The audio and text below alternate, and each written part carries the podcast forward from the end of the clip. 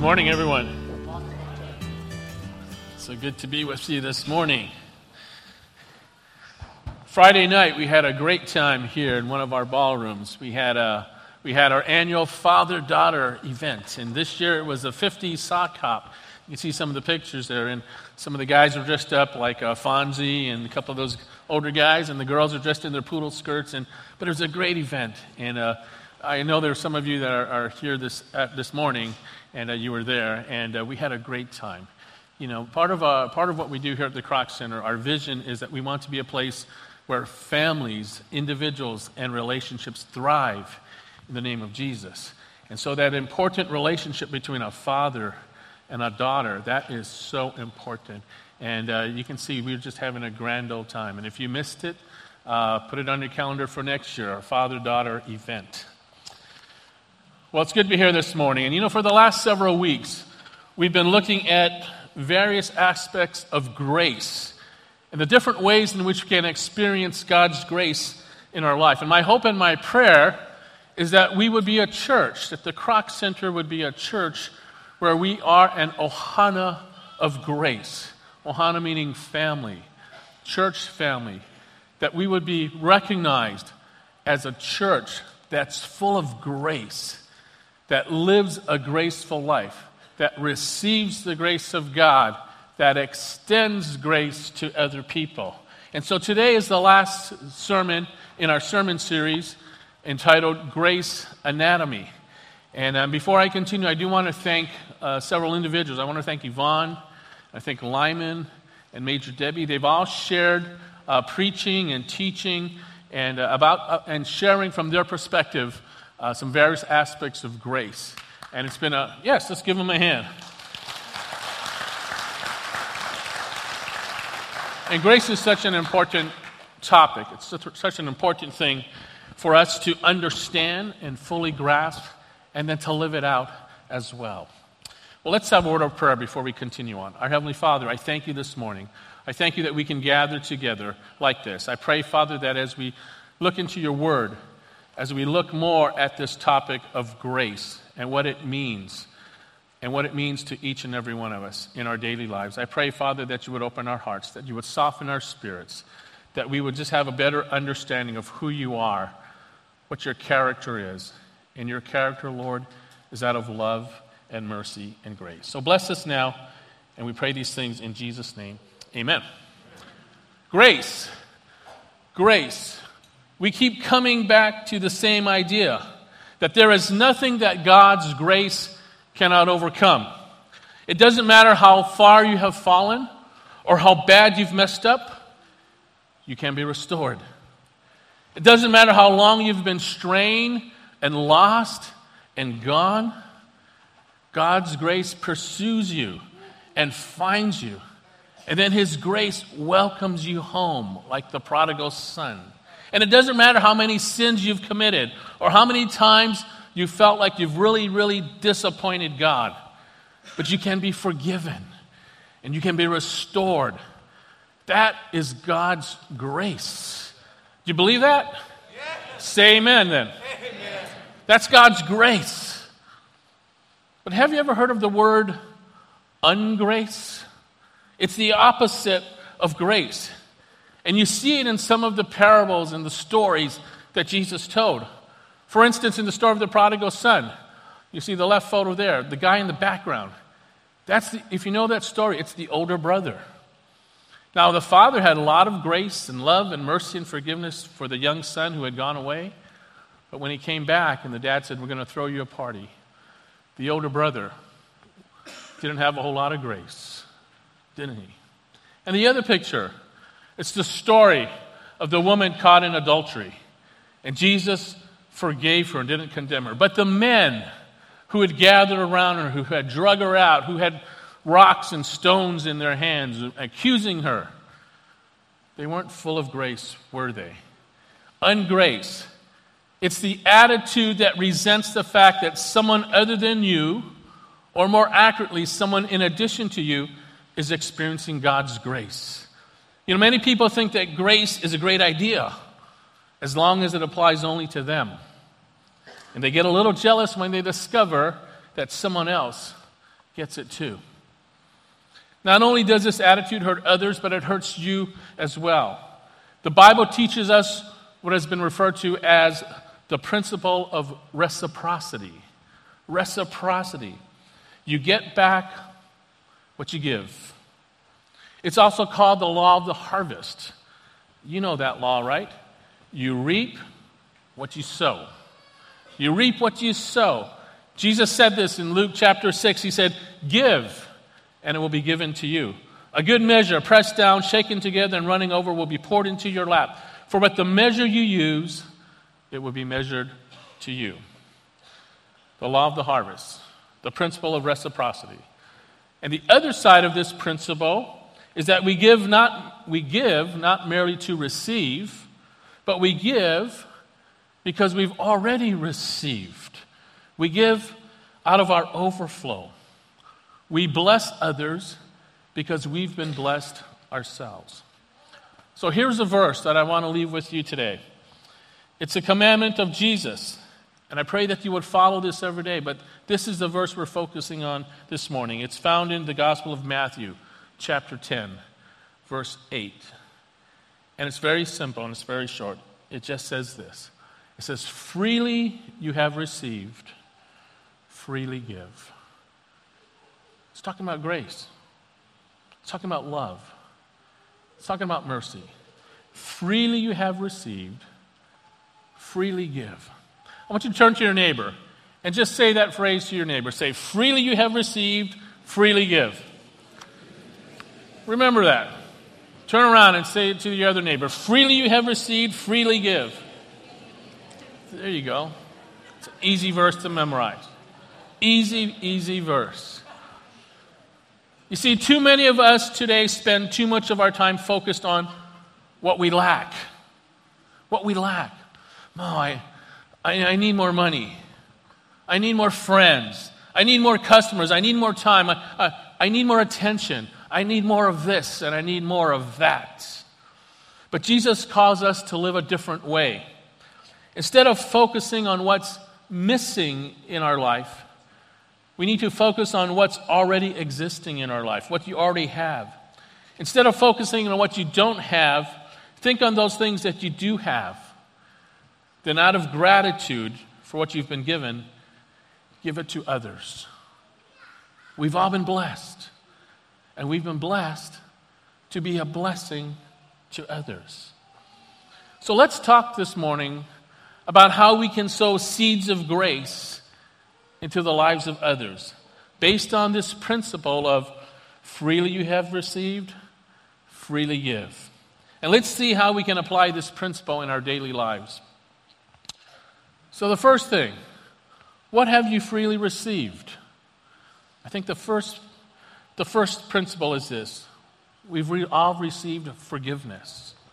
Forgiveness.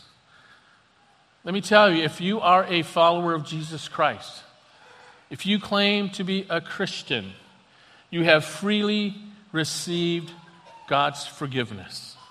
He has come into your life and forgiven you of your sins and not just some of your sins, but all of your sins. And the Bible says that God has trampled your sins under his feet, that he has removed them from you as far as the east is from the west, and that he has cast them into the depths of the sea, that sea of forgetfulness. You are forgiven. Now, you don't deserve it. None of us do, but you have received it. That's grace. Now, there have been times when you've perhaps committed a sin, you've asked for forgiveness, and then you've committed that sin again. How many of you have done that before? Right? Yeah. Commit a sin, realize it, ask for God's forgiveness, and the next day, sin again. Right? I think we've all done that. And what did God do? Did he withhold his mercy? No, he forgave you. He forgave you. And if you went out and sinned again, and you went and asked for forgiveness, what did he do? Did he withhold his mercy? No, he forgave you.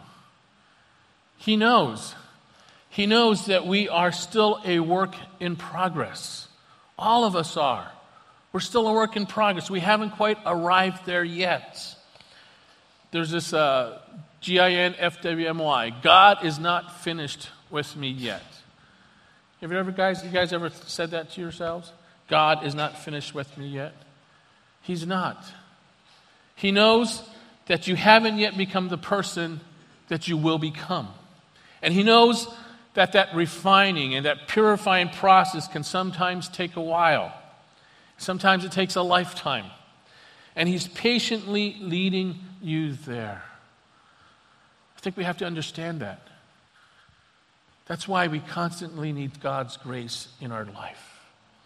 And when we stumble and we fall, God picks us up. Now, if this isn't your experience with God, if this isn't your experience with God, one of unending mercy, an unrelenting grace, almost on a daily basis in your life, then I don't think you've had a real experience with God yet. It's that relationship with God. And this is what He does for you and me. We've been, we have been given all the forgiveness that we will ever need. And what did we do to deserve it? Absolutely nothing. Absolutely nothing. It was given to us freely. And that's grace. Now, the Bible tells us, He just doesn't leave us there. The Bible tells us that we should in turn forgive others the same way that we've been forgiven. The Apostle Paul wrote in Ephesians chapter 4, he says, Be kind and compassionate to one another, forgiving each other, just as in Christ God forgave you. And then in Colossians chapter 3, he says, Bear with each other and forgive whatever grievances you may have against one another. Forgive as the Lord forgave you. Do you know what I've come to realize? In my few years here on planet Earth, a few years more than some of you, I've been through a few things, as have most of you. I've been through life, as has most of you. And I've been hurt by others. I've been offended by others. I've been lied to. I've been lied about. I've been cheated and taken advantage of a few times. I've been stabbed in the back and, and, and gossiped about as some of you have as well in your lifetime. But nobody, but nobody in my life has sinned against me as many times as I have sinned against Jesus Christ.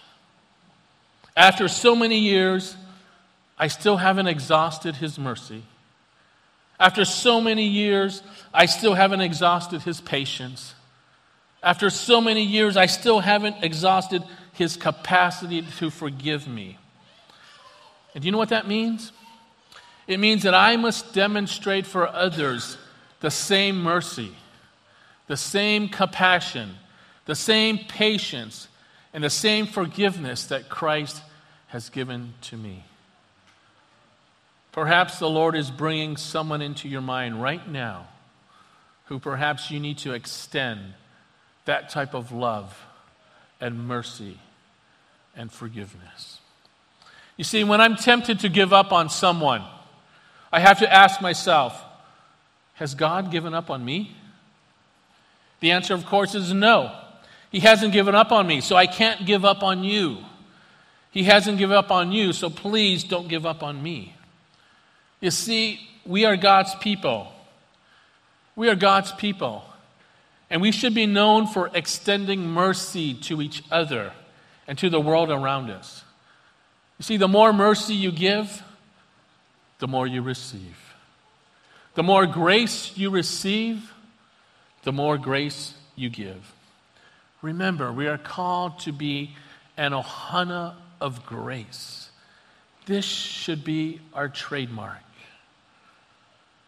And so, this principle of freely you have received, then freely give, not only applies to forgiveness and to the relationships that we have on a regular basis, it applies as well to, and this is my second point this morning, it applies to our, our money and our finances. Some of you are saying, oh, the pastor's going to start talking about money now. Start, people starting to get restless. But here's the crazy thing about us Americans none of us thinks that we are rich. But on a global scale, everyone here today is in fact very, very wealthy. You can look at that chart up there on the screen.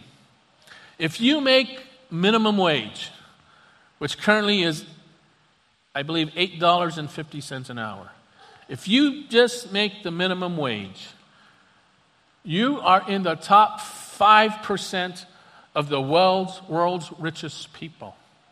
And if your household income is above $32,000, 32.4, believe it or not, you are in the top 1% of the world's wealthiest people.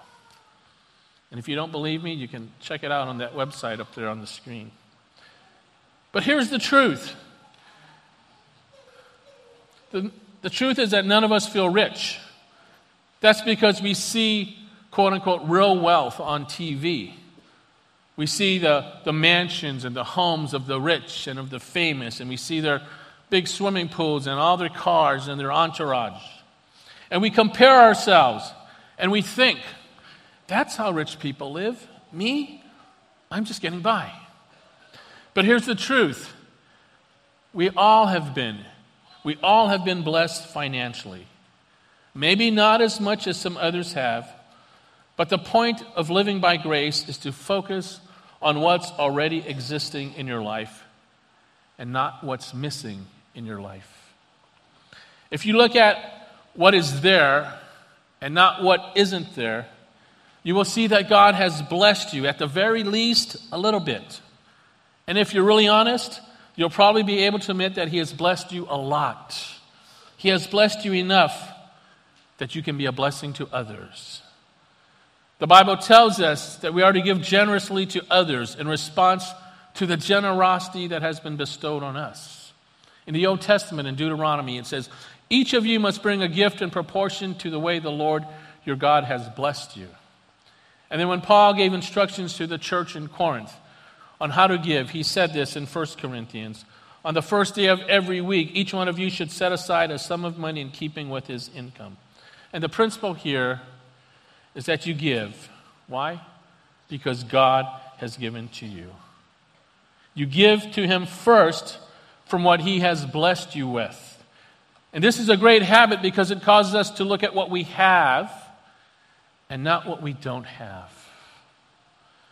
And if you're currently not giving, I encourage you to start giving now with this motive in mind. This is the motive that we should use when we give. I will give to others because God has given to me.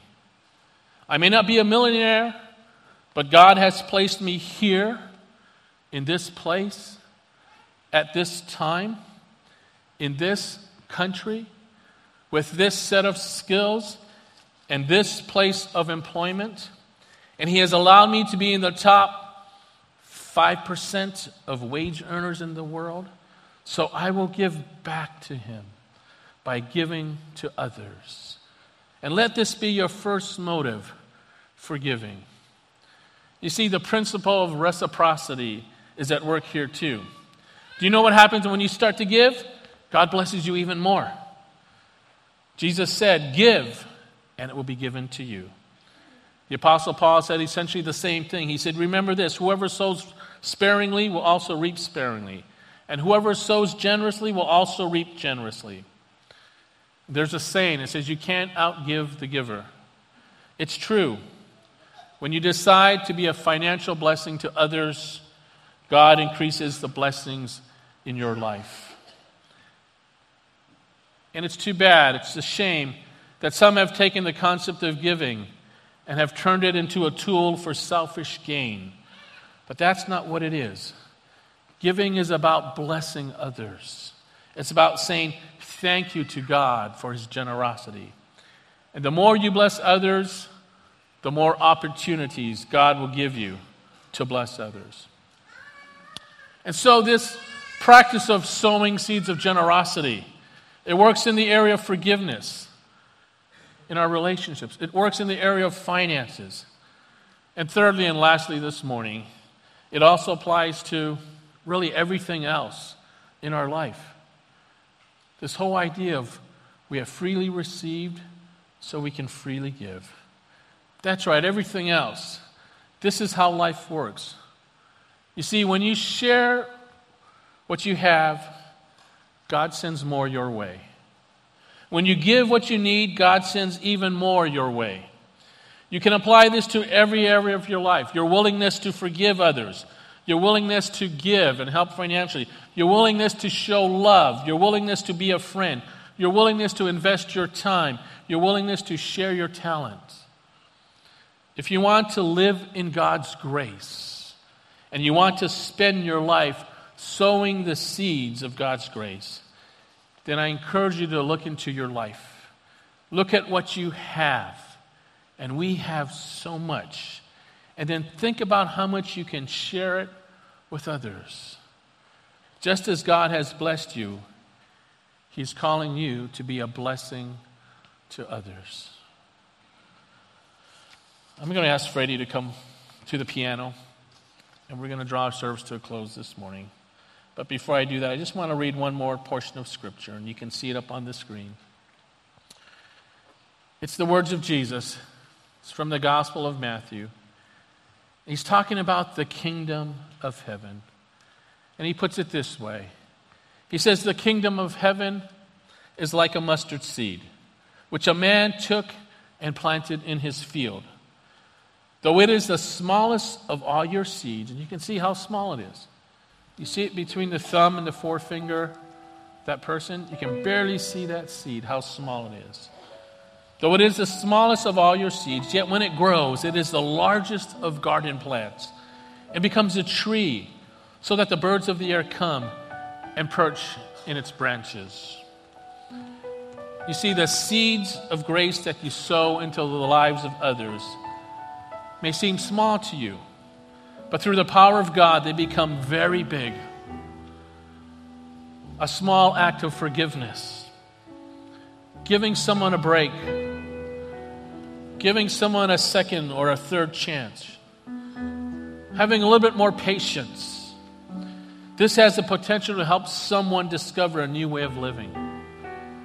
When you give a few dollars here and there, it may not seem like much but a few dollars can make a difference in the lives of many people. When you offer a word of encouragement, or share some of your knowledge, or give some of your time, it may seem small to you. But these seeds of grace have the capacity to grow into mighty trees in the lives of others. In a few moments, the worship team is going to sing a song. And as they do, I want you to think and contemplate and if you want to come to the place of prayer, I invite you to do that. But I want you to think who was it in your life that sowed some seeds of grace? Who showed you grace? And how was that grace extended to you? And then think of someone.